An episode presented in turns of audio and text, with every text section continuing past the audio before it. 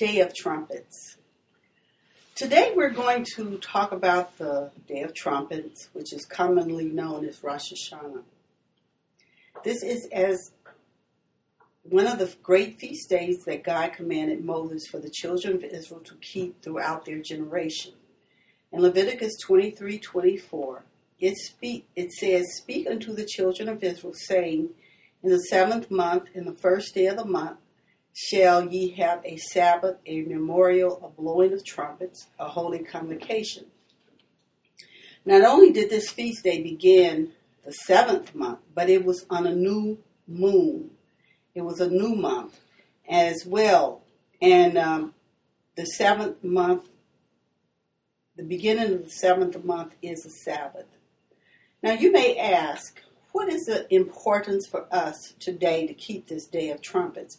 And what does it mean in our day? In the days of Moses, God told them to make two trumpets of silver for the calling of the assembly as well as a journeying of the camps.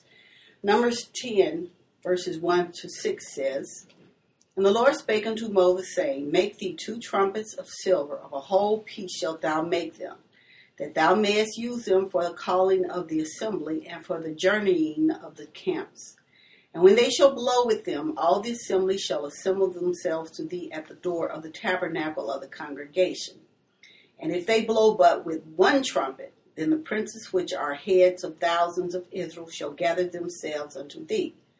When ye blow an alarm, then the camps that lie on the east part shall go forward. And when ye blow an alarm the second time, then the camps that lie on the south side shall take their journey, and they shall blow an alarm for their journeys. Now, what, what does this mean for our day? In our day, our trumpets are spiritual. God's voice is as a trumpet. In Revelations 1:10 it says, I was in the spirit on the Lord's day and heard behind me a great voice as of a trumpet. God is calling his children and he's calling them to get ready because his judgment is near to come. In Isaiah 18:3, all ye inhabitants of the world and dwellers on the earth, see ye when he lifted up an ensign on the mountain, and when he bloweth a trumpet, hear ye. So the trumpets also warns us to prepare to meet our God before it is too late. Now in Zephaniah chapter 2, this is important for us to know verses 1 to 3, it says, Gather yourselves together, yea, gather together, O nation not desired. Before the decree, bring forth, before the day pass as a chaff, before the fierce anger of the Lord come upon you, before the day of the Lord's anger come upon you. Seek ye the Lord, all ye meek of the earth, which have wrought his judgment, seek righteousness, seek meekness.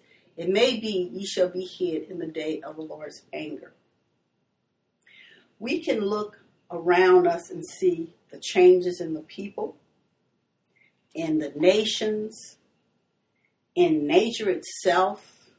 Weather patterns are different. Things that really haven't happened in our day. And it's like the Lord is speaking to us to open our eyes and see and to seek Him. The day of trumpets prophesy of the call of God's children back to Him.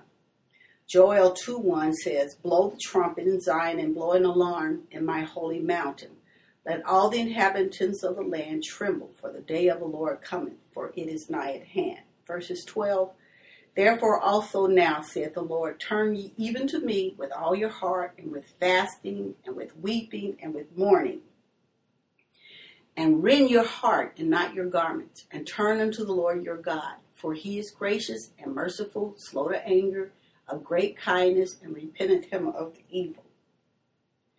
Who knoweth if he will return and repent and leave a blessing behind him, even a meat offering and a drink offering unto the Lord your God? Blow the trumpet in Zion, sanctify a fast, and call a solemn assembly.